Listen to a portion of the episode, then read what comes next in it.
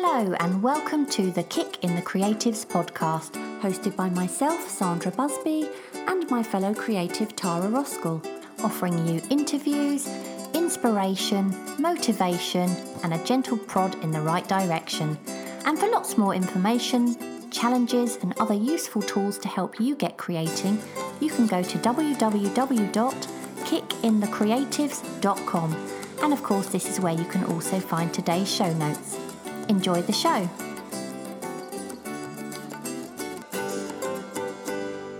Welcome to today's episode. And today I have a sore throat because we've already been talking for half an hour. Don't tell We- everyone. No. it takes it always takes us forever to get started, doesn't it? Because we're always too busy chatting. Uh, so anyway, today we're going to talk about finding art reference and creating your own.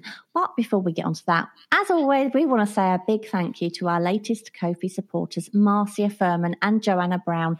Your continued support helps us to keep this podcast going, and we really do appreciate it. And if you can't support us through Ko-fi, there are other ways you can help us. You can share the podcast with other artists, maybe on your social media, that kind of thing. Or you can leave us a review on whatever platform you're listening to us on. All of these things make the world of difference and helps us to keep this podcast going. Yeah, we really do appreciate your support because not only does it help us towards the cost of running Kick in the Creatives, which helps us keep doing what we do, but it also shows you like what we do. So a big thank you.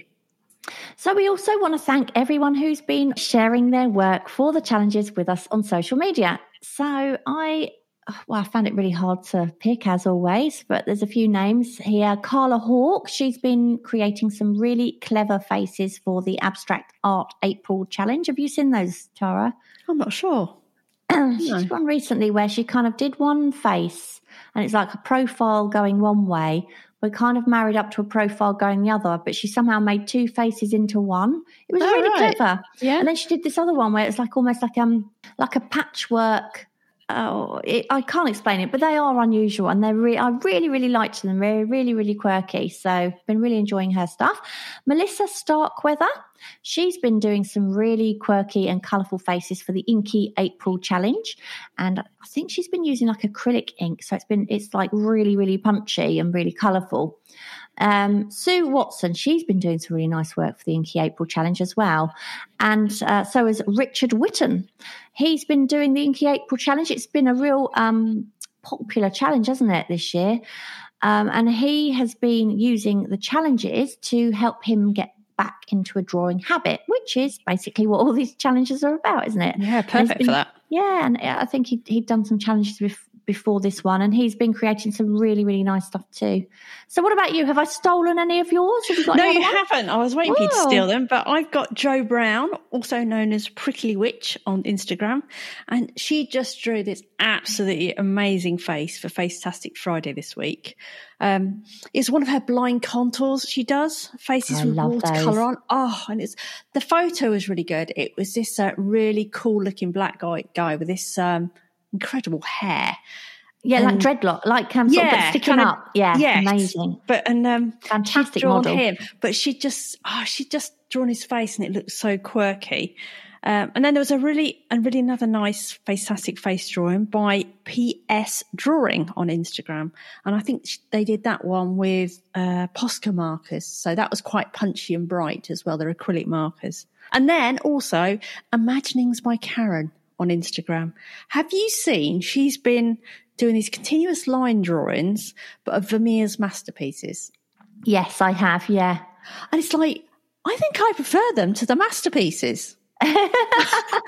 Because they're just so quirky. I, I really, really love those. So yeah, they, they were they were my very favourites, but there's been loads of really good stuff going on. But anyway, what has been happening with you? I'm sure there's loads of exciting stuff going on. Not, I've had a great. Well, actually, we were talking about this before we came on. At the the time, the, you know, it just goes so fast, doesn't it? And there's, it just seems that every weekend has been taken up with stuff and things and people. And uh, so, yes, it's been a while since I finished my last painting, and it's going to be a while, I think, before I can get on to my next one um, because some, you know, some social engagements coming up. And actually, Paul and I went away to London for the weekend over Easter, which was really, really nice, absolutely lovely. And Oh, I'll tell you where I, um, we did go. Uh, you know, I always talk about just going into galleries as you pass them for. Oh yeah, yeah. Oh, we went into one, and it was full of Christian Hook paintings. Oh, what the guy from Portrait Artist of the Year? Yeah, yeah. Oh, Some he's of- amazing. I know some of them were prints, but most of them were original paintings. And there was, um, and there was like, have you heard of the Connor brothers? No. There's loads of work by the Connor brothers. Um, like they they do, it's almost like pop art with like these these fun sort of quotes. Um, yeah, there. I mean, God, but everything in this this uh, gallery was like, I mean, Christian Hook. I dare say his work, his his um, prices have gone up considerably since he won Portrait Artist, of the Year. Because you know, some of them were like sixty thousand pounds. You know. Wow. Were they all I know. portraits or or not? Um, but, uh, no, no, he does. He does other things as well. He does horses. All right. Um, yeah, In the same do- style. Mhm, yeah, similar style. But there's a, there's a few that you can see he's evolved his style. So All right. Um, they're still absolutely his, but he's kind of evolved his style. Um, and there was one where there was a couple of people where their faces almost looked like they were kind of melting away in a way. It's, I can't really explain it. And he had kind of text like uh, just red writing on it, which I've never seen on his stuff before. But I was like, wow, I can't believe I'm seeing an original Christian Hook. Because A, he was really dishy as well, wasn't he? oh, God, he really was. And that accent, oh. Anyway, so he was really dishy, but also he was a fantastic artist and a Oh, really amazing. lovely, lovely guy as well. God, maybe he'll come on to our podcast. What do you think? Well, you, you just splattered him enough, so you never know. yeah, maybe I'll say, if you check back onto this episode, Yeah. All the nice things I said about you. But there was not just Christian Hook and the Connor brothers, but there was others. And obviously, this was one of those galleries where we walked into thinking it was just this gallery on a side street which would have local art in it. Turned out it was one of those swanky ones I often talk about, where you know you go in and you can see, um, you know, people. Uh, they've got like a champagne stand and things like that. where they'll Oh, did they look down at you or not? well, it was quite funny because I I had very much dressed for the fact that I was going to be walking round London for like two three days. So I wanted my comfy shoes on. In fact, the, the shoes I was wearing were were not as comfortable as I thought they would be. So I had to go and buy an emergency pair of sixteen quid trainers from TK Maxx. I didn't want to really spend like loads of money on shoes. Just it was literally because I wanted to walk around and be comfortable, and um and I was just wearing like the t-shirt and jeans and it was quite funny because you could you could see that they didn't even approach us and and bother sort of I don't know. They didn't think you got any money, Because basically. yeah, basically Yeah. they must have looked at us and thought, yeah, they're not buying anything, which is quite true because there's no way I could spend that kind of money on a painting. But you know, You didn't pitch them. You didn't pitch them your art while you were there. Then oh, I don't think they'd go for mine over that lot. No, No. I think I need to evolve a little bit. maybe in a year. but it was really lovely to stumble across that place really really great and um yeah and it did make me think i really want to get back into in front of the easel i really really do and i have got some ideas because I, I told you didn't i that i feel like i'm at a crossroads so i suppose every artist goes through it where you get to a point you're like actually i i do this and i know i can do it and you know how many wine bottles do i want to paint and how many uh, I need. I feel now the need to um, evolve. I guess is the right word. In the fact that I want to kind of not change direction, but push it. and maybe have a bit of a surprise element or something a bit different. yeah. And I think that's why I haven't really rushed into this, the next one, because I feel like this is the, the crossroads and I need to turn now a little bit. So, You're scared to start, aren't you? well, I don't know if it's, I'm not scared to start. I actually can't wait to start. Oh, I But get I'm- scared to start things when I'm No, doing that. I love, oh my gosh, I love starting something new. But what I don't want to do is I don't want to suddenly start doing stuff that nobody would recognize me as my own stuff because that's not what I want to do. I want my work to still be very much Sandra Busby artwork, but I, I would want it to be where I slightly just add introduce new elements. I want to evolve slowly. I don't want to suddenly change. yeah. Um, and I guess for me, it's more about the ideas that perhaps I, I really almost need to sit down and mind map, you know, Yeah. sit down and think, right, okay, I want to figure out a way of doing this. And I, I have got ideas, but some of those I would be scared to start because they're very, they sound incredibly tricky. Do you know what I mean? All right. Are you going to run some past us or not? Um, well, no. you can tell me some off air then. Yeah, yeah. I'll Will you that. tell me or not? no, I will. No, I mean, there's certain things I, I fancy doing, which I don't think I'll. But but silly things like when I was looking in the window of a. Um, funny enough, it was. This is not a subject I would do because it's not a subject I've been interested in painting. But um, I was walking past in London. There was this French patisserie shop with little cakes in, and I was walking past the window and I was looking at these cakes thinking, oh, they look nice. And then I noticed how interesting it was that you've got the cakes in the window, which are so pretty. But then almost you've also got the street in the window. And it's almost like a superimposed image, isn't it? Because you've got Oh, the yeah. reflections of Yeah. everything else.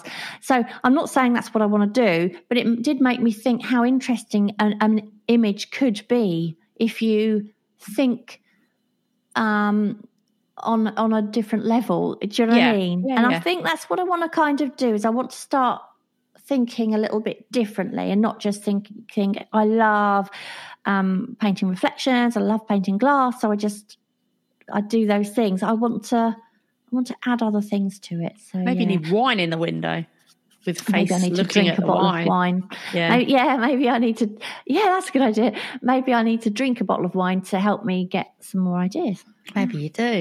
Yeah, so basically, to cut very, very well, that was a really long answer to a really short question, but it, yeah, it's hard to, cut a juggle short story long. Yeah, to cut a short story long. yeah, so I think it's going to be a little while before I actually get started on something, but I've got lots of ideas going on in my head, and just while the next two or three weeks are ridiculously busy, um, and I, I said to you before the show, didn't I? I said, right, I have told Paul after the next three weeks, I am doing.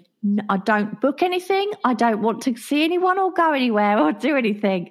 I need to, to have some weekends free. So, Well, we were both warned. talking about how antisocial. I think me more than you.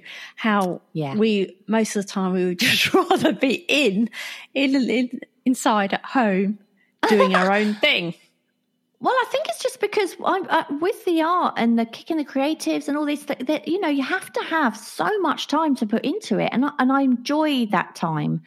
And it's very difficult when that time is suddenly broken up because of social engagements, which is fine when it's you know once a month or even or, or if it's just like um once every couple of weeks or even like I, Paul and I will go out once a week and maybe have dinner or something like that, which is fine because that's an evening. It's when it filters into the weekend days I find it more tricky because that's where I need to put the time and That's when you paint, or yeah, it's do- that's when I want to be, yeah, in the art studio. So it's been very difficult recently to get in there, and I'm itching to cancel everything I have ahead and say, "Sorry, I'm ill."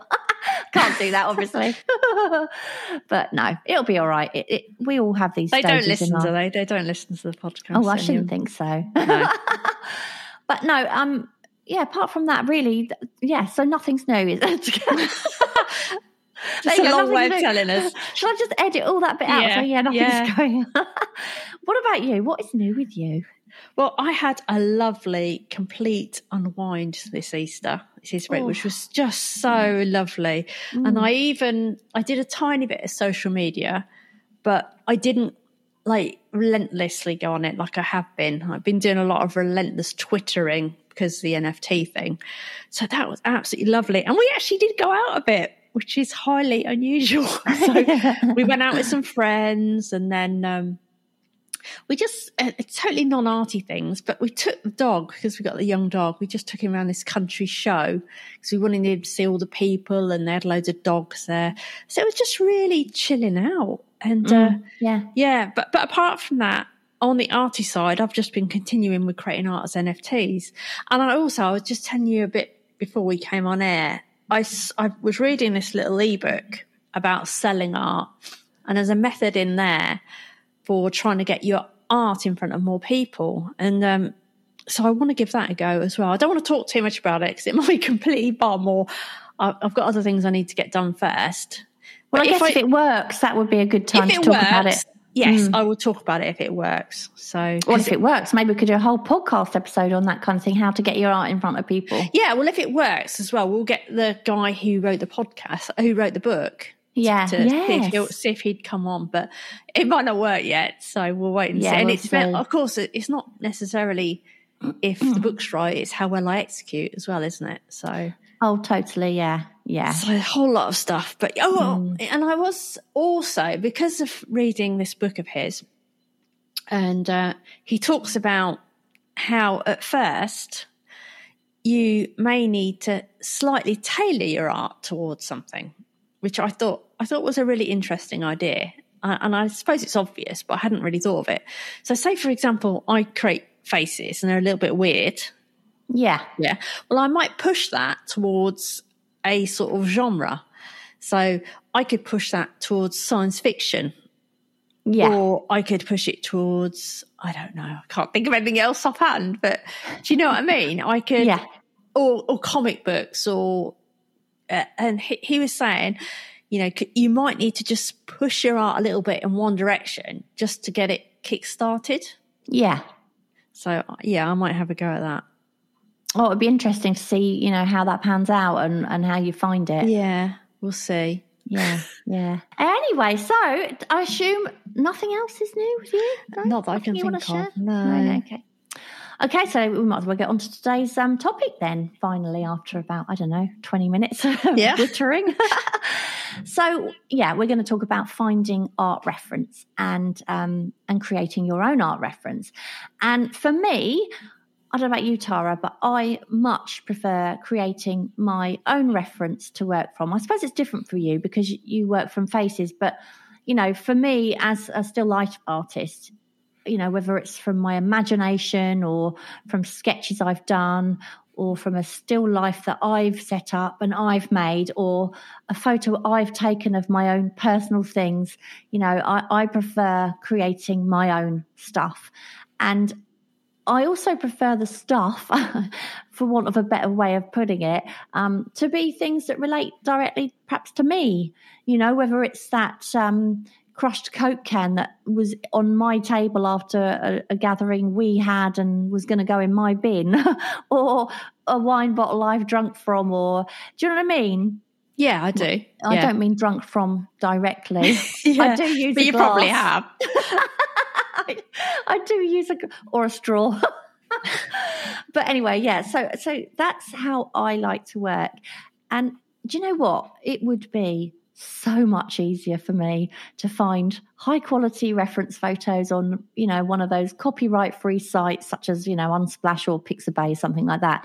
And they would be far, far better images than any photo I could ever take. I mean, I'm definitely no photographer. Um, but I kind of, I just prefer that feeling that the whole process has been my own creation from start to finish. And if I don't do it that way, it just doesn't feel the same.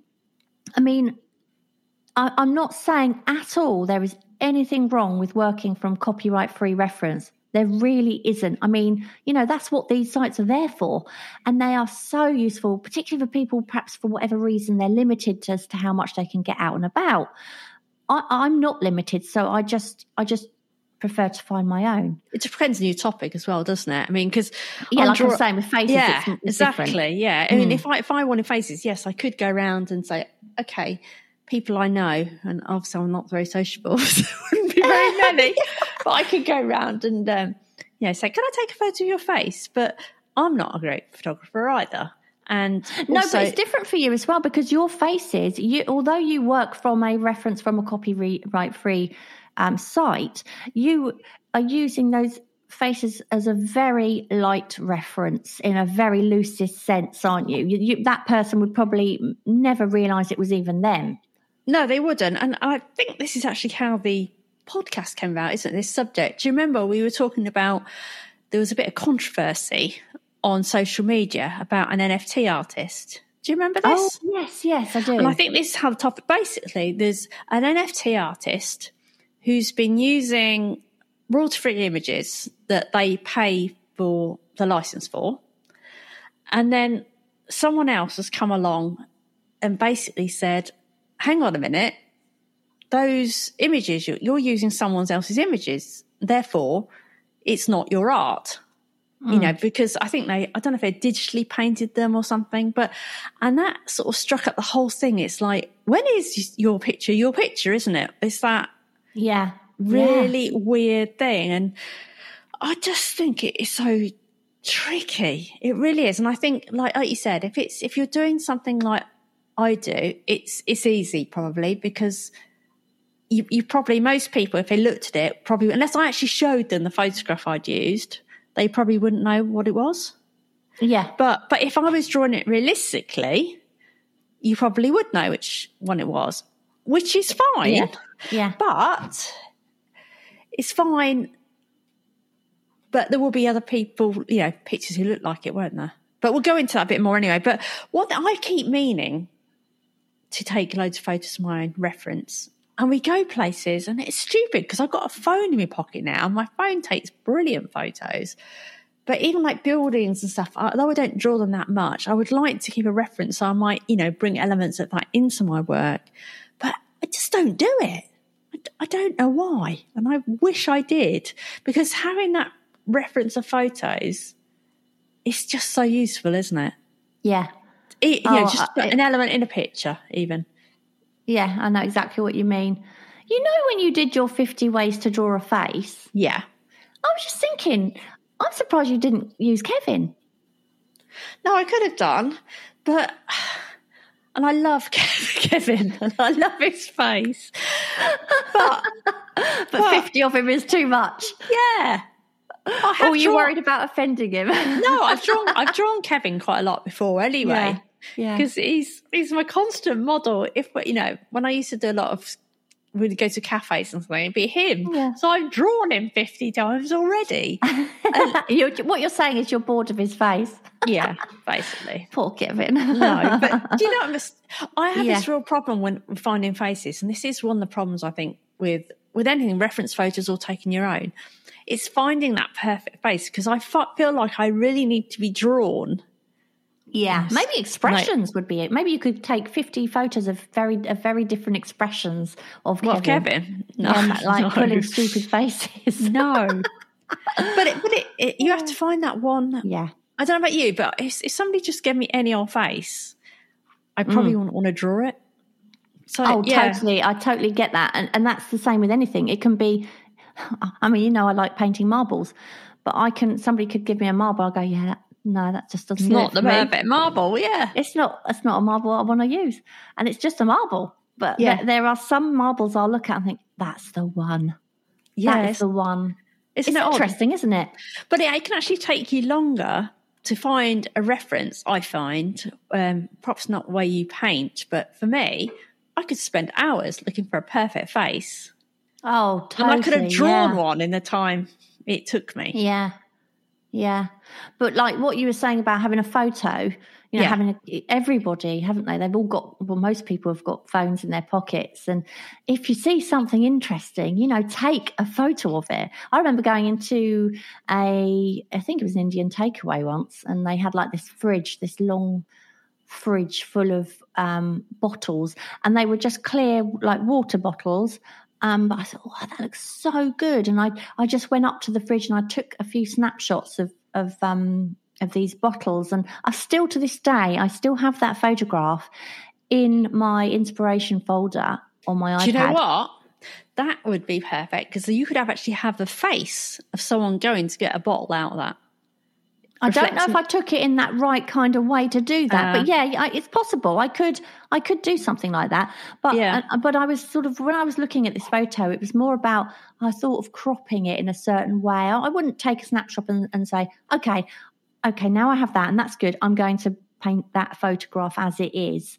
You know, Yeah. I, I it would have been one where I've looked at and thought, oh, just that bit of bottle there and next to that sort of bit of bottle there and you can just see this behind it you know. So but you know uh, what i was saying about having the photo on my ipad i've got a folder on my ipad called um, inspiration. And that is where i file those kind of photographs. And then that way, when I'm looking for things to paint, I, I've got a starting point. You know, I might not choose to work from any of those photographs, but they could still give me ideas for a new painting, even if it's not to paint that absolutely that image. It's like, Yeah. oh, I really like how those bottles look, and and they're just water. They're not wine. They're not green. They're this, and they're against this blue or orange background or whatever. And I maybe I could set something up like that myself to make it an image that I that works for me. So yeah, take photos. Don't forget to take photos. Whenever you see something, don't just walk past it. Take a photo of, and save it in an album. Yeah, we used to go to France a lot, and uh, I must admit, I used to take loads of photos of buildings in there. Yeah. And I have used those photos a lot. I have drawn them, I've sketched them, but I just don't do it here. And yet we've got beautiful buildings in this country, haven't we? Yeah, I know you're not yeah. into drawing buildings, but No. I do actually quite like doing stuff like that. And Mm. and things like that are just so easy. Even if you go in a bit of detail, like, you know, a window, a door, stuff like that is lovely to capture as well.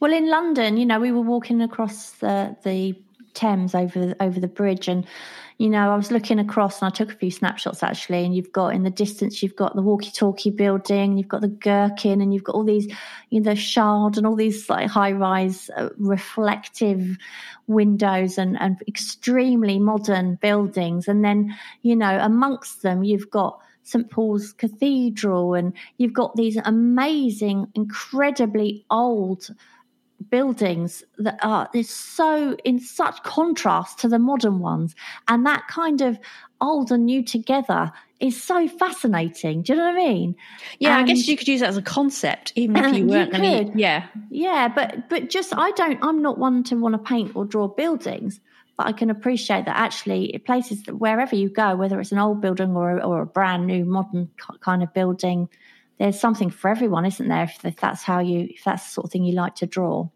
yeah. I mean, the buildings in France. I remember in front of one of them, it had- had these plant pots, these freestanding plant pots, and I just went in close and took a picture of those. Mm. And you, if you weren't walking with a camera, thinking sort of arty wise, you probably wouldn't even notice them yeah because they weren't filled with amazing plants or anything like that. But stuff like that, I mean, I've drawn those a few times as well, even though that's not really my thing, just as sketchy little things. yeah But just to capture those things, you could even bring those into another drawing you're doing. That could be the thing that you add to the royalty free photo to make it a little bit different, isn't it?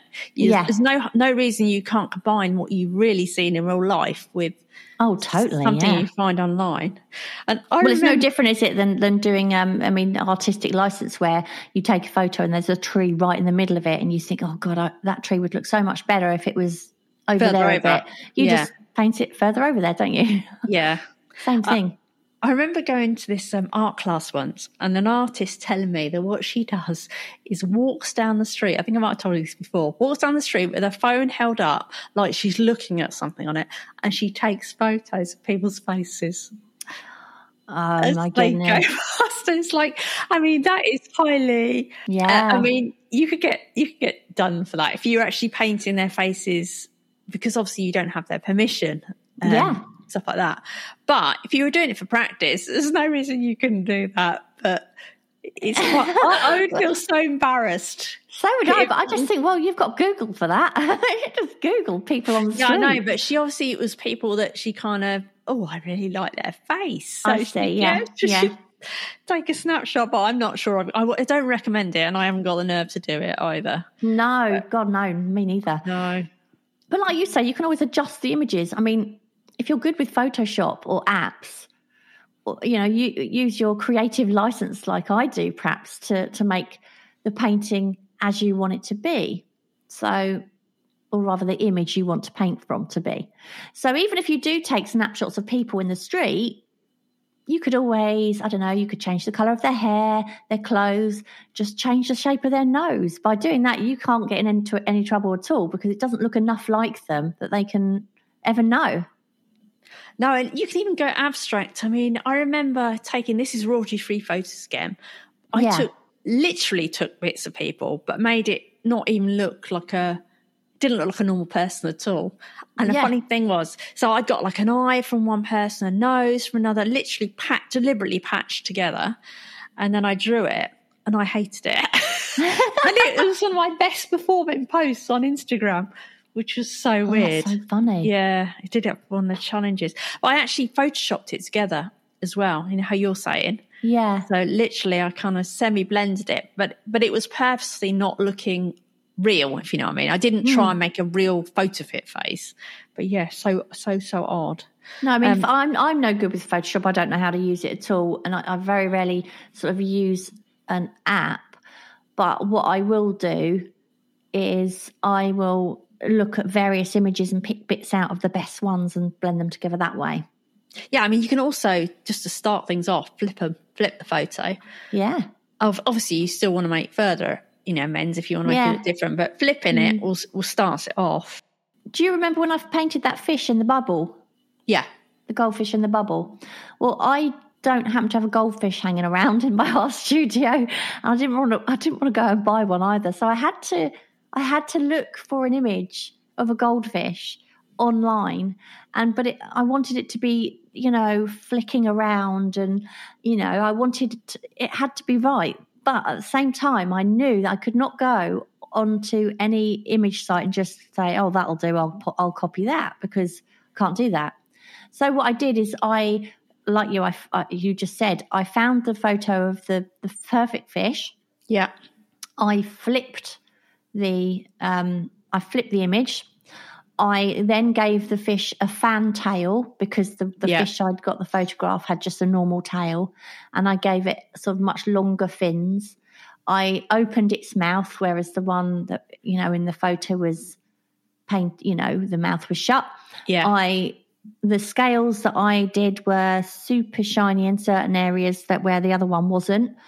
So when I looked at the fish, my goldfish looked like a really great goldfish, um, but it did. You would not have known really that that pho- that fish was from that particular reference. You kind of go, yeah, there's a fish in a similar position, but you'd never think, oh yeah, that she's painted that from that, and that's how you. you it's fine to do that. That's not a problem. So the open mouth you did on that fish, did you find another fish with an open mouth? Yes, I did. Yeah. Exactly that. Yeah, because I Yeah. wouldn't know how a fish looked like with its mouth Yeah. open. And and actually, even the one I did use was still from a copyright site, just in case. But yeah, when you put the two side by side, you wouldn't think I'd use that fish. It could have been any any fish, you know. Yeah, and, and I think if you are going to sell your paintings, it is better to be on the safe side, isn't it? And maybe Definitely. change up just a little bit. Yeah, but, But, you you can't, you know, unless you've got. I'm not somebody who, if somebody said to me, "Here you go, draw a giraffe," I'm. Some people just seem to be able to do these things from their imagination. Well, I, I am not. I, I like a giraffe, but I don't. I still need to have a reference to to do an, an accurate depiction of a of a giraffe. You know, I'd have to see one. I'd have to look at it, and I'd have to draw it from looking. I wouldn't just be able to pluck one out of my head and go, there, there you go, there's a giraffe. and it's the same with anything, same with a fish. I, you know, I've seen millions of goldfish in my time, but to draw one, yeah, I could draw a, I could draw a goldfish now and paint a goldfish, no problem. But if I want to draw it flicking to one side, I, I need to think, God, how would their fins then move to do that? And do you know what I mean? You still got to then Yeah, I mean, just drawing something. I mean, you could draw a face without looking at any reference. We could all do it that. look very good though. But you you could do it. I could do it, yes. Yeah. So but it's different when you think, okay, but if I want to do someone deep in thought, it's No, I'd have- easier yeah. it's easier to look at somebody deep in thought, isn't it? Yeah, and I think I think the problem is if you try and so I will draw faces uh, without without reference. So, say Mm. for example, the weird doodly ones that's made up of characters, I don't use reference for those. No. They're just out my head. Yeah. Well, they're not. The funny thing is, people say it's out my head. It's not even out my head. Well, it is.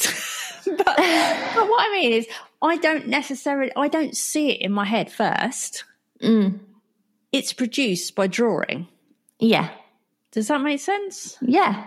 So when you say Felicity Fizz, when you have an idea for, Or for Felicity, she's not been around for a do, while. do you see Felicity in your head doing that thing? Yes. Do Yes. you? s- I oh. see her in my head. Doesn't mean to say I can get it on paper without looking for some kind of like. For instance, I don't know if I've mentioned this before, but there was one Felicity Fizz, by the way, anyone listening, is a just cartoon character that I, I've done, um, and she's she became this thing where I was doing her pretty much every day, and she's um, I haven't done her, haven't had time to do her for a while, but yeah, there was one particular day during lockdown I wanted her to be really, really bored, and she's got very long limbs, hasn't she? She's long, long arms, skinny legs, and all the rest of it. And I decided I wanted to draw her sort of lying flat on her back with her just legs up in in the air, but t- just twisted around and around and around each other. Do you know what I mean? Yeah.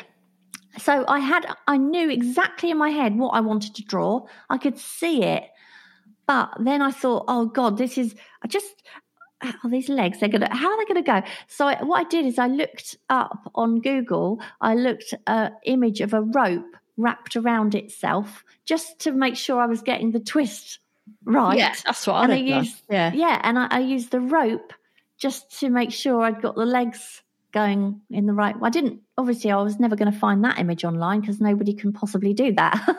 Not no one real anyway. So that's how I did that.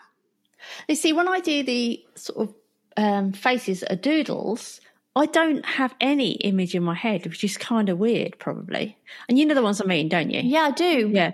I do. I don't have an image in my head at all. It's not like this is what I want to create. I'll have I'll have a concept in my head. So my concept will be I want to make up a person that's made up of little creatures. Or like I had had the concept of one that was like eyes are the windows to the world. So that's my concept. Yeah. I don't, I don't know what it's going to look like. I just know that a window is going to be one of the eyes. But I haven't I don't have a visual picture in my head. But when you've done all of those, you start drawing your lines and you start seeing something come out of it, don't you? It's a bit like looking at just- the shape of a cloud and thinking, oh, that looks like a rabbit. You wouldn't. No, know. I just start. So I'll start drawing. I start drawing a window, and I think, oh yeah, that would kind of work as an eye. And I'll draw a big eye, and then I'll start character. I think, oh, that doesn't work. So I'll rub it out and try another one. Yeah. But it's not. It's not an initial picture in my head. Mm. That makes Yeah. sense. Yeah. Okay, so you know we were talking about um, combining some images. So, Yeah. for instance, I might if if I took my own images for reference. So, say I was doing a setup and I was thinking, right, I want to use this, but then I, I preferred the um, the light that hit the wine bottle in one. I preferred it than the other, um, and the other image I preferred something else about that. So I could combine the two. And because I've taken the photograph in the same place around the same time, it's not an issue.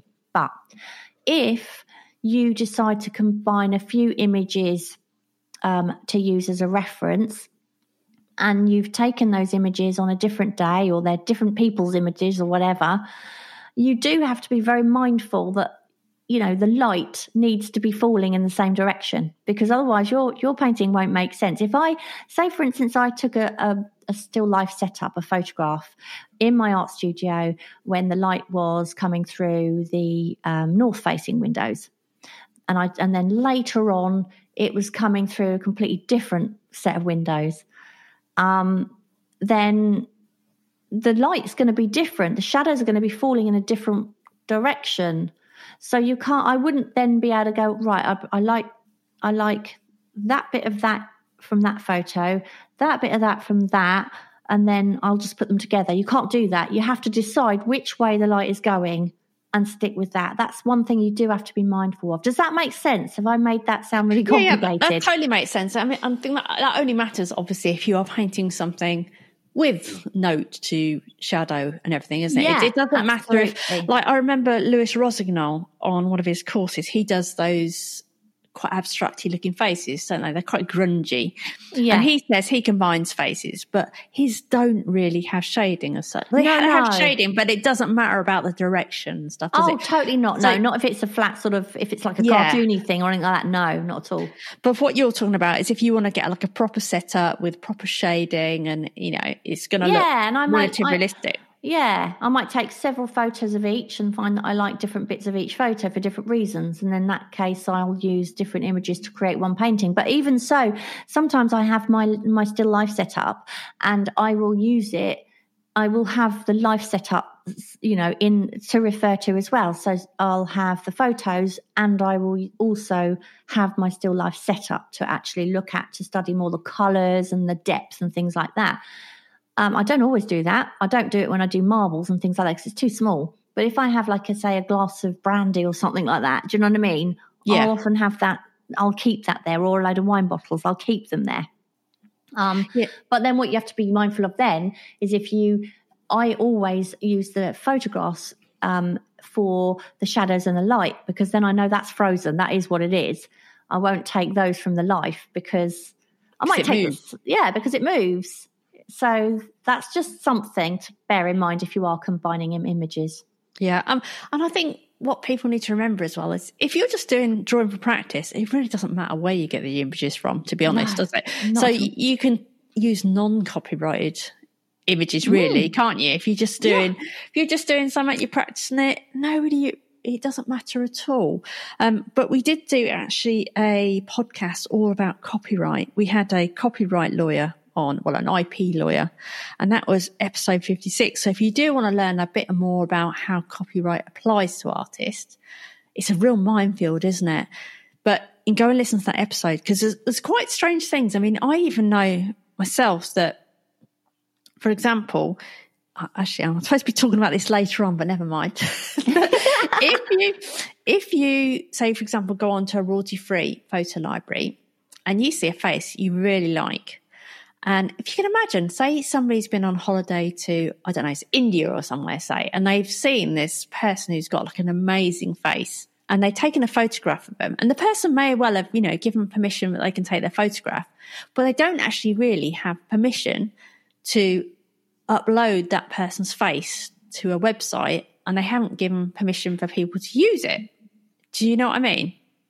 I do, but it's a very blurry line, isn't it? Because we all, I mean, if you think about it, when you go on mm. holiday, you'll take photographs of yourself and your partner on, and you'll perhaps do a selfie or you'll take a picture of the group of you on holiday. There's always people in the background and you can see clearly their faces, and there's nothing stopping you from uploading it, say, to Facebook and things like that. You don't have to have that person's permission. So it's weird. No, isn't it? but to use it commercially, I mean. Yes. So, so for example, say I'd been on holiday, I'd taken a picture of this really interesting looking person's face who were quite happy for me to take their picture. yeah. But I haven't actually said to them, oh, um, can I have your permission to upload this to a royalty free website? And you're happy for anyone else to use your photograph in anything else they're producing, like a leaflet or anything, or they're happy for them to draw you and sell it. So Yeah. there's, a, there's a thing called a model release where if you hire a model actually for design work or for anything, you have to have this model release, which basically is the model giving their permission for you to use it what you're using it for. Yeah. And the, all these royalty free sites, I think they have a little clause in them that says that the person who's uploading the picture has obtained that permission. But you can imagine, you- but you can imagine the majority won't have done. Unless it's for the paid sites, the bigger paid sites will. But if you can imagine, like the scenario I've just said, the majority of people won't have got a written permission slip from Yeah. the person they've taken a photograph of. I remember once Paul and I, when we were in um, Covent Garden once, where there was this like uh, food market there. She said, "Do you want to try some?" And I said, "Oh yeah." And uh, anyway, she handed a little sample pot to me and a little sample pot to Paul of something else. And then Paul then said, "Oh, try have a try of this." And he put his spoon into my mouth, and I took some of his, and it was fine. It was lovely. It was really Yeah. lovely food. Anyway, off we went. The next thing I know, I've got some lady running up to me with a, a notepad, like some kind of form, saying, "Oh, um, excuse me, excuse me. I just wondered. We're filming. Um, I think it was called Cooks to Market or something. We're filming um, a, a foodie program." Um, and we just wondered, we just seen a nice little image of you feeding. oh, you being Feeding your husband. Can I just ask if we're if you wouldn't mind just signing this release so we can use that if we want to? I was like, oh god, I said if I'd have known, I'd have had my roots done. anyway, so I did. I, I signed it. Anyway, Yeah. never thought anything of it. Paul and I both actually like cooking programs. I hate cooking, but I really like things like Master Chef and all that. I love watching things like that. Just so happened one day we um Paul said, "Oh, oh, there's a um program on um like people having a competition on market food." Oh yeah. and they're cooking their own food for the market. And uh, he just sort of flicked onto it. And literally, with no word of a lie, within two seconds, it was Paul and I on the telly, and him shoveling food into my mouth. It was so Uh. fun. I was like, oh my god, I forgot about that. So we Uh. actually saw it, which was really funny. Yeah, But there's your model release, exactly. They they've had to get permission to you to use that in a commercial sense. yeah, they have.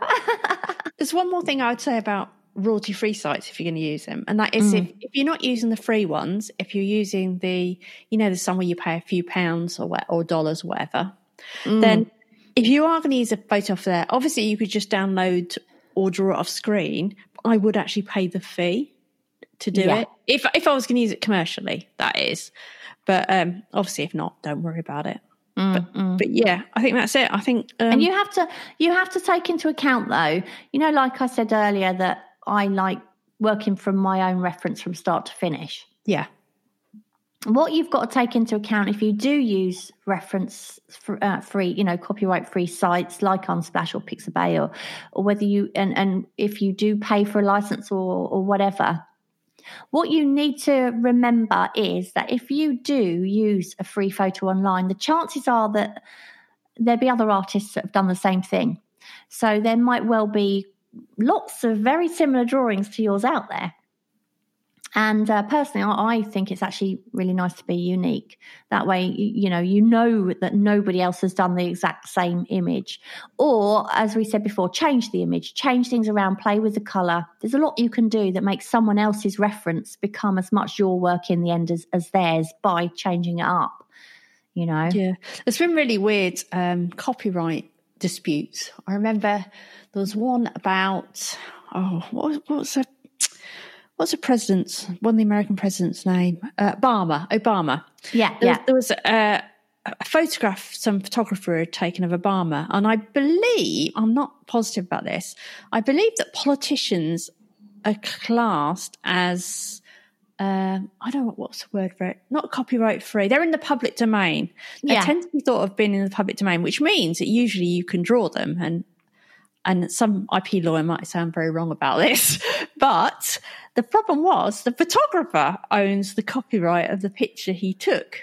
Of I Obama. see. Yeah, Yeah. yeah. And then someone had drawn a paint or a picture or created a picture of him and must have sold it for a fair bit of money, I assume. Because mm. then the photographer was disputing whether they could legitimately take his photograph and make that. And I think in the end, the photographer won because the artist had created a photo, a picture that looked very much like the photograph. I kind of get that. And it was all about, I think, how much you changed it up. So if he'd have changed it up more, probably if he'd have made a pop version, you know, Yeah. he might have got away with it. Or if he'd, I don't know, flipped it, and you can only do so much, I guess, when it's something like that. But yeah, Yeah. if he'd stylized it very much, maybe he'd have got away with it. But yeah, Yeah, I mean, I- tricky. Uh, to be on the safe side, if you're a selling artist, for I always think it's, it's better if you can to just change it up. Change it up a lot or use your own stuff. You know, Yeah. it's funny actually. You know, I did. um I went on a workshop with a guy who did sort of does still lives. Um, really nice guy, and um, I think there's two different things you could paint. I'd I'd done I don't know I can't remember exactly what I did. It was so long ago, but I'd done one thing and then a few of the others had done something else. And what I realized afterwards was a few of them were actually putting up for sale the the the paintings that they had done in the workshop. Yeah. And in some of the images, he'd come round and said, "Right, if you tried doing this," and he'd done a little bit of the painting for them. Right. And it's a very that's a tricky one, isn't it? It is. Yeah. because I'm not sure how I would feel if I if I had done a workshop and taught people and and uh, you know painted something and shown them all this and shown them all and then they'd all gone and sold the art that maybe I tinkered with or that was just I, I don't know. I mean, there's too many of them. All of these paintings pretty much look not the same, but more or less. So I don't think I would want to sell a painting where I know that there's another painting just like it somewhere else because it's then it's not really an original painting, is it? No, it's a really tricky one though because I remember um, the Evolve program. Do you remember the oil painting program? Oh, Evolve? fantastic! Yeah, yeah, Which, which like they teach people the most amazing stuff on how to paint oil paints.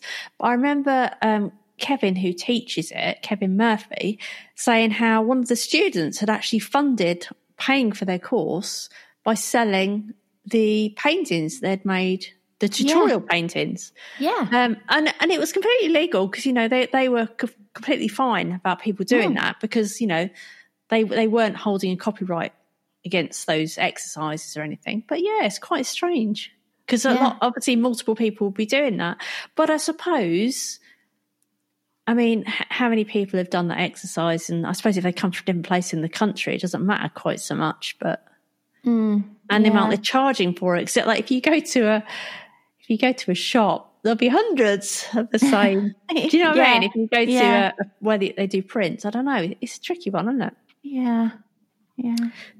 Um, going back to what you were saying about faces and things like that, and worrying yeah. about people, you know, copyright and all that. Yeah, you can just ask friends and family, surely as well. Um, the other thing as well is is even if you're worried about, say, say like you, you like drawing buildings yeah. and you've for used, faces, yeah. yeah.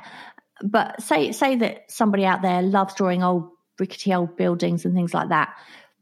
Maybe you have got family who've not long been on holiday to somewhere like Spain, where there's loads of you know those sort of derelict stone buildings in the background and things like that. You can ask them say, "Look, I love that. Can I paint it?" Ask if you can see their holiday photos and see, or it might be that you love someone like perhaps um, um Roving Jay from our group. Um, she she did a whole beach bum series, didn't she? Oh yeah, and they were amazing.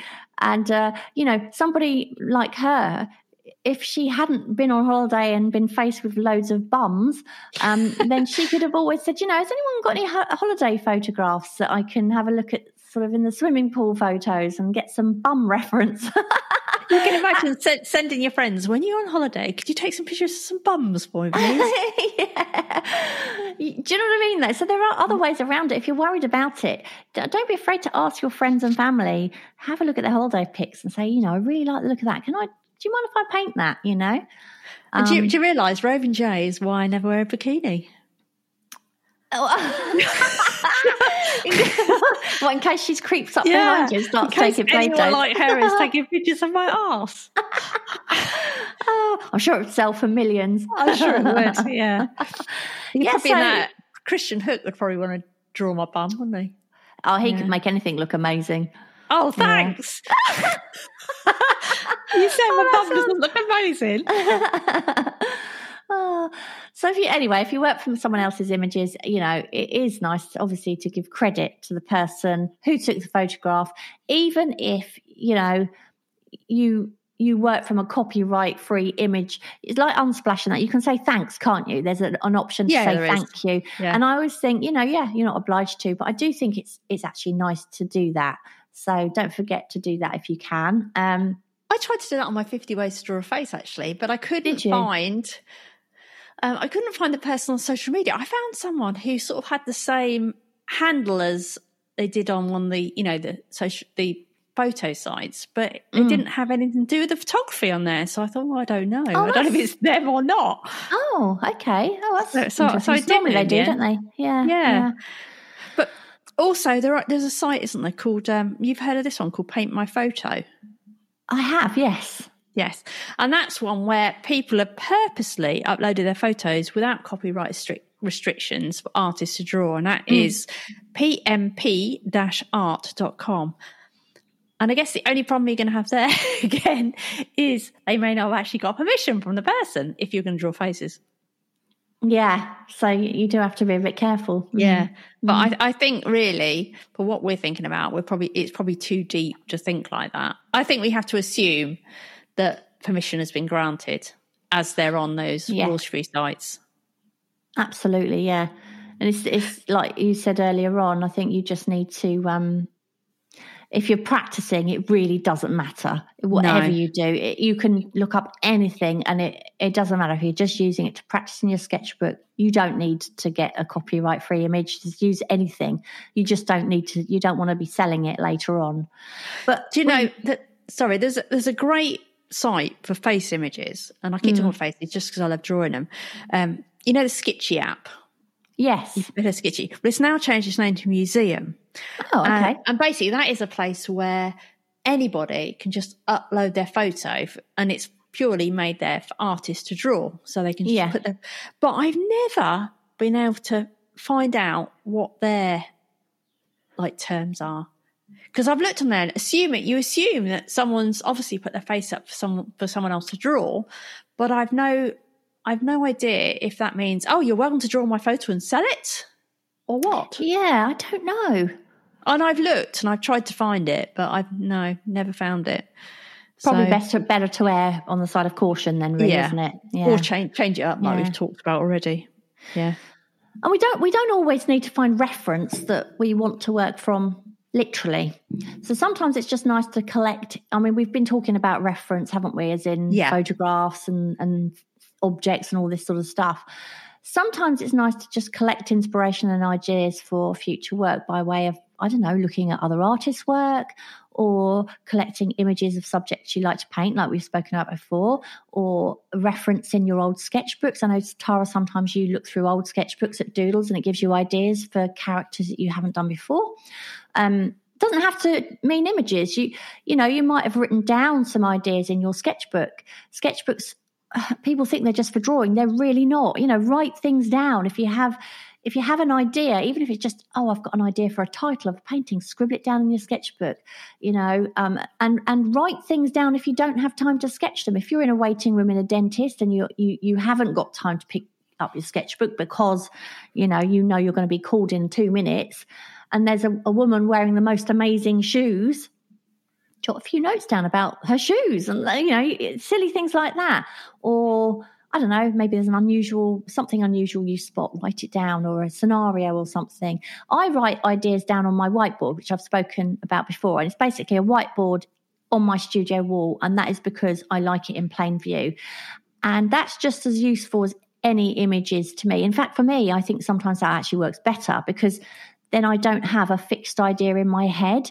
Like if I had an image, I'd be looking at that and that would then be fixed. It's like, you know, when you go shopping for clothes and you've seen something somebody's wearing, you're, I really want to find that. And Yeah. Because you've got this fixed idea, you can't find it. Whereas if you go, oh, I really want a pair of dungarees, you, there's a hundred different pairs out there, and you'll find you'll find some because you're just saying the word dungarees rather than I want those ones. Do you see what I you mean? You're in the market for some dungarees and They'd be cool in my studio. I could look like a real artist wearing dungarees. But, you know, without having a fixed idea in my head, it means my imagination then plays a huge part in my final setup because I've I've had to think about it instead of just seeing it and then doing it. Do you see what I mean?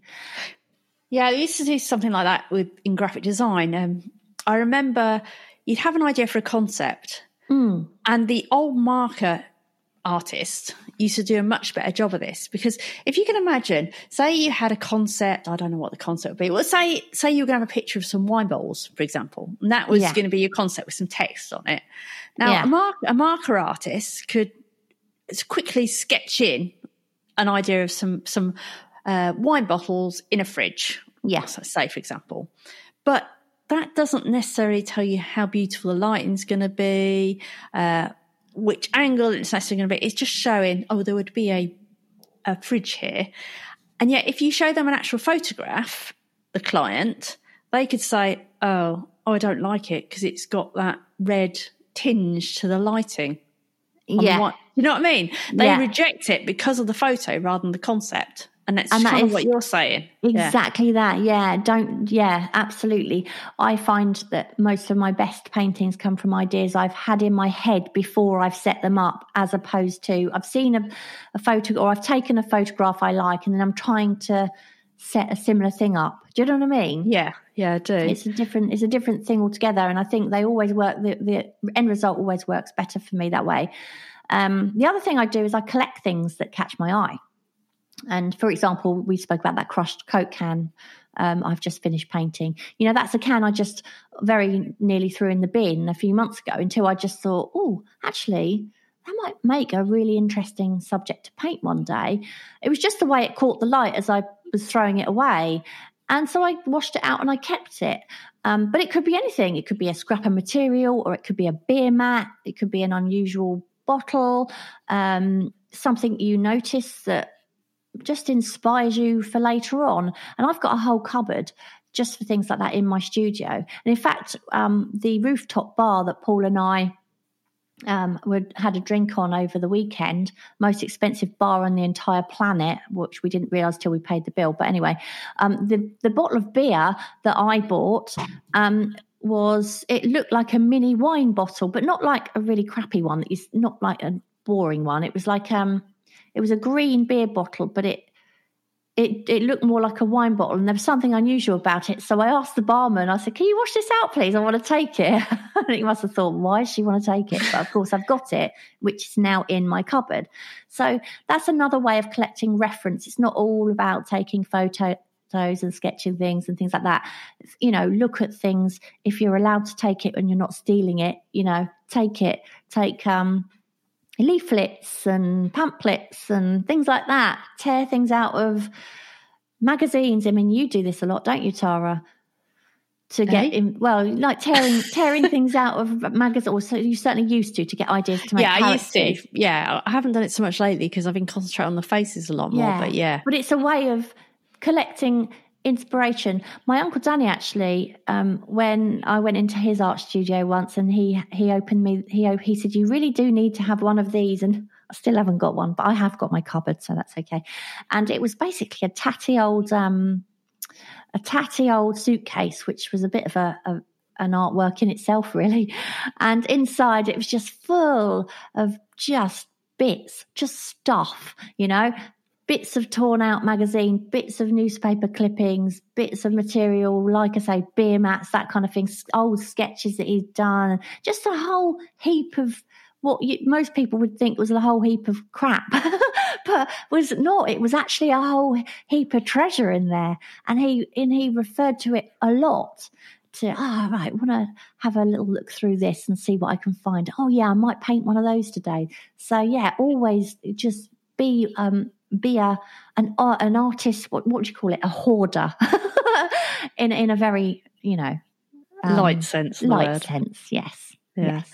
If you do want royalty free images, we've actually got a couple of blog posts uh, on our website where you can find either face reference images. It's basically a big list of places you can find find those, and then we've got another one on pose reference as well. We'll link those up in the show notes.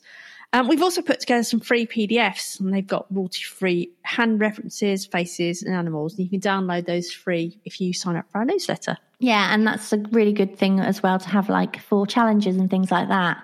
Especially if you're doing portrait challenge in July. Is it July we do the portrait challenge? Yeah. Um, so you can refer to those and things like that. So yeah, it should be really helpful for you. So shall we go through our last question? The last yeah. question was what is the hardest thing you found to learn along your art adventure? And congratulations, Tara, because you remembered to put the question up this time. I did. I, you know, I put it up early. I put it up early to make sure. okay, so the first answer I've got is from Margaret Gray, and she says, trusting in myself and listening to my inner voice. And I absolutely agree with that. You have to listen to your inner voice because it's very easy to listen to everyone else saying what you should do. Just listen to you. I've got Jackie Hussey Paluski, and she says to be kinder to myself, to spend the time and money needed to improve, to believe in what I'm doing has value for its own sake. It took me years.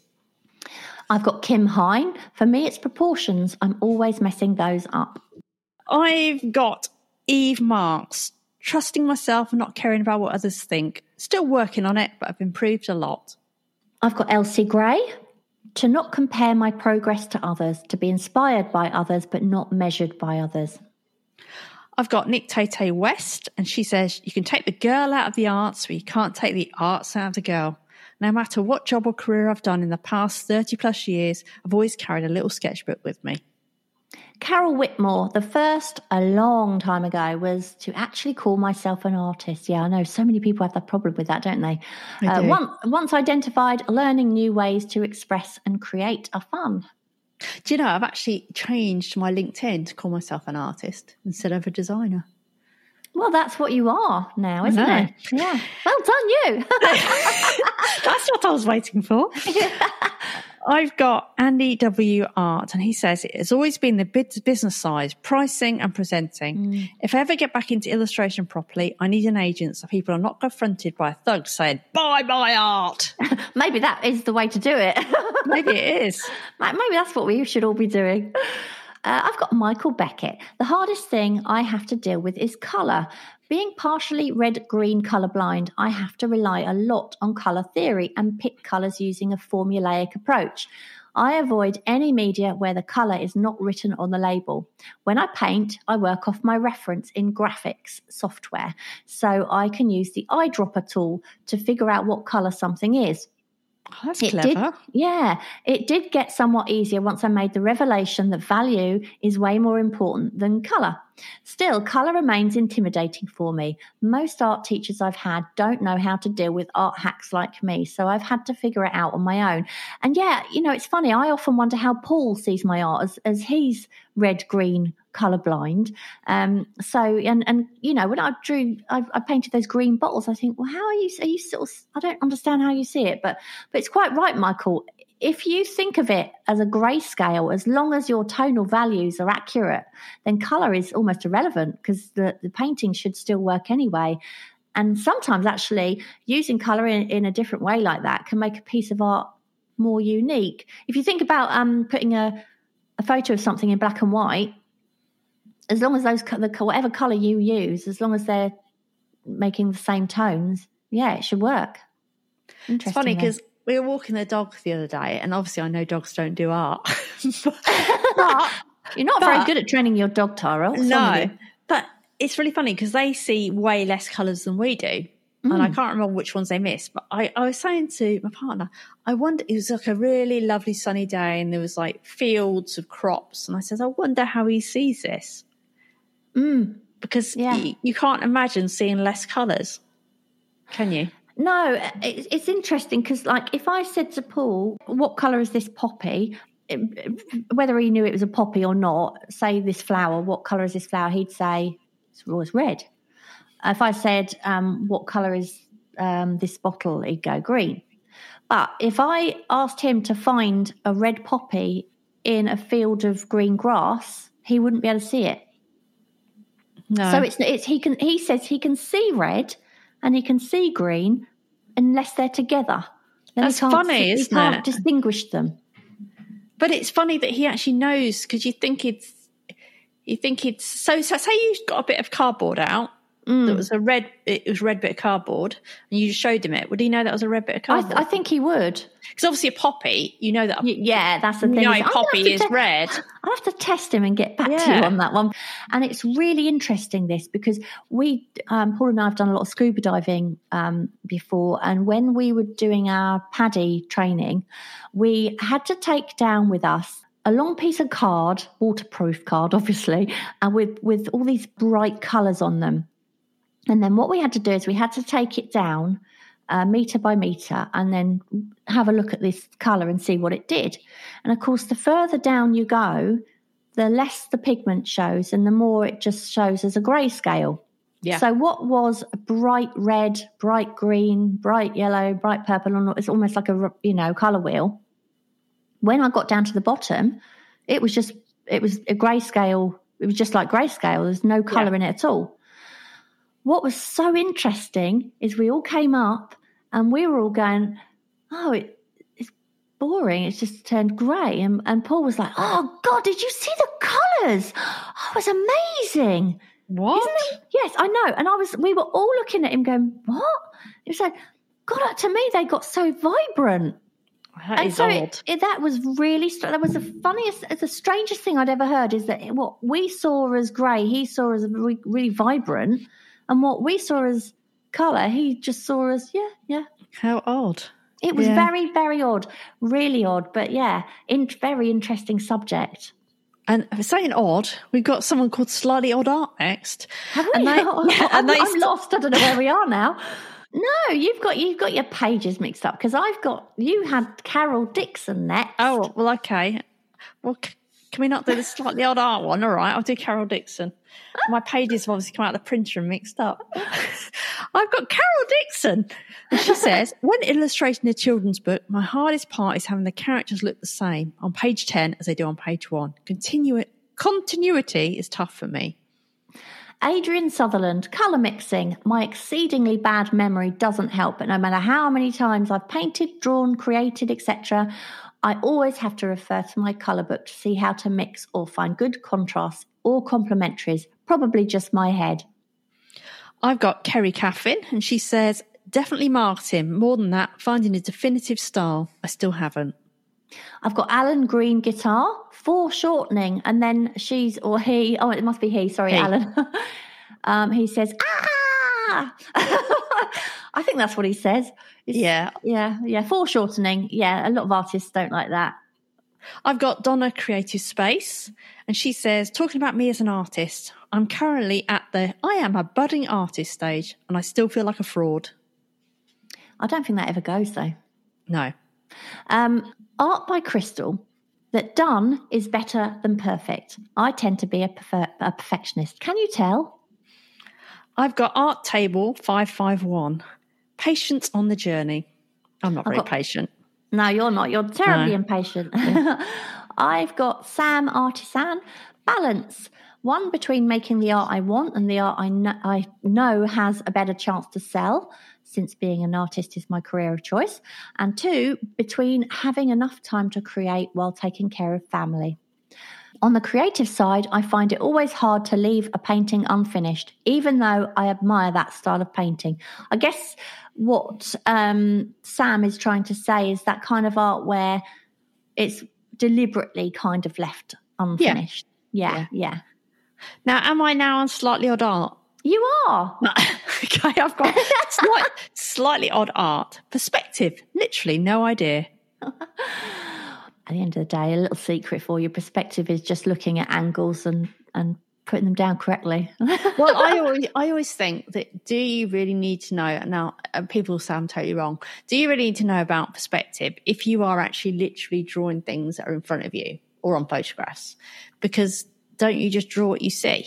Um, I think in photographs you do you do need to Yeah, maybe you need to- that yeah. can obscure it a bit. So yeah, Yeah. You, you do. But if you're drawing from life and you're drawing buildings, it's observation. It's Yeah. just observation. That's all it is, and you you don't actually need to know the um Theories. the theory behind it. You just look, and you, as long Yeah. as you look and you get it right, it's fine. But yeah, things like photos, they can distort perspective, so that's where it gets a bit more tricky. But uh, I've got Steffi Toons, uh, letting go of art pieces at art events for business, and I guess she must mean selling then. Yeah, I would have no trouble art. with that. like, no, I haven't got much Take trouble it, with that. take it. Give me money. Yeah.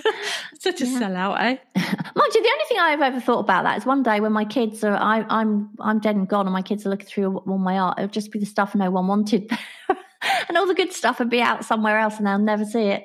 They'll have it digitals, won't they? They'll have everything digitally. I guess. I guess. Yeah. Um, I've got F Hackett transitioning from pen, pencil, paper to Procreate. All the digital artists I admire on social media make it look so easy. Um, I've got Ernstein Arts. Uh, watercolors. It's not even a question. I started out with watercolor classes when I was nine and took numerous classes after that and never got to where I wanted to be with them. I admire how other artists seem to have a technique that looks loose yet controlled. I've got M Flockton, not putting pressure on yourself. Uh, Baby Duck 23707, not having to make perfect art. So we have a brand new question for you, which is what do you do to keep yourself motivated and interested in your own work? So, what do you do to keep yourself motivated and interested in your own work? Okay, you're not going to ask me the question. That's all right then. No, uh, Tara, what do you do? I know what you do. I know the answer. Yeah, you do, don't you? What do I do? Just keep on and on trying to change it, trying to experiment. I know it's bad, isn't it? yeah, Ah, and I wish I didn't. yeah, yeah. As always, you can tweet us your answers to Kit Creatives or let us know in the Facebook group, which if you haven't already joined, I highly suggest you do. We'll put the question up there and also on the Facebook page, and of course on our Instagram, which is Kick in the Creatives. Yeah, we hope that gave you the kick in the creatives you needed. Don't forget to pop over to our website at kickinthecreatives.com to find out how you can take part in some of our upcoming creative challenges. And of course, there you can also subscribe to this podcast so you never miss an episode. And if you're enjoying the podcast, we'd be so grateful if you would leave us a little review on iTunes or whatever platform you listen to us on, or even just a star rating if you don't have much time. Yeah, and don't forget to check out and subscribe to our Kick in the Creatives newsletter if you want to keep up with all the challenges, the podcasts, and the news that's happening. Yeah, we also have YouTube, but to be honest, we haven't really kept that up very much. If you want us to get back onto YouTube, you you know, let us know. Let us know your thoughts. Uh, don't forget if you enjoy what we do and you'd like to help support us here at Kick in the Creatives, you can support us by buying us a coffee, and you can find the link on our website, and we'd love it if you did. So anyway, that's it for um, for today, and we will see you again soon. See ya. Bye. Bye. Thank you so much for listening. We hope you enjoyed the episode, and if you did, perhaps you'd like to share it and leave a review for us on iTunes. Back soon.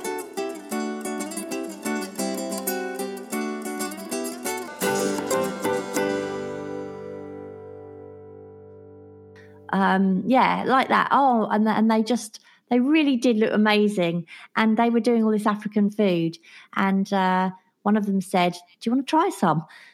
Hang on, I'm going to sneeze. Excuse me. So delicate. That's so normally delicate you. compared to mine. Well, that's normally you that sneezes, not Yeah. me.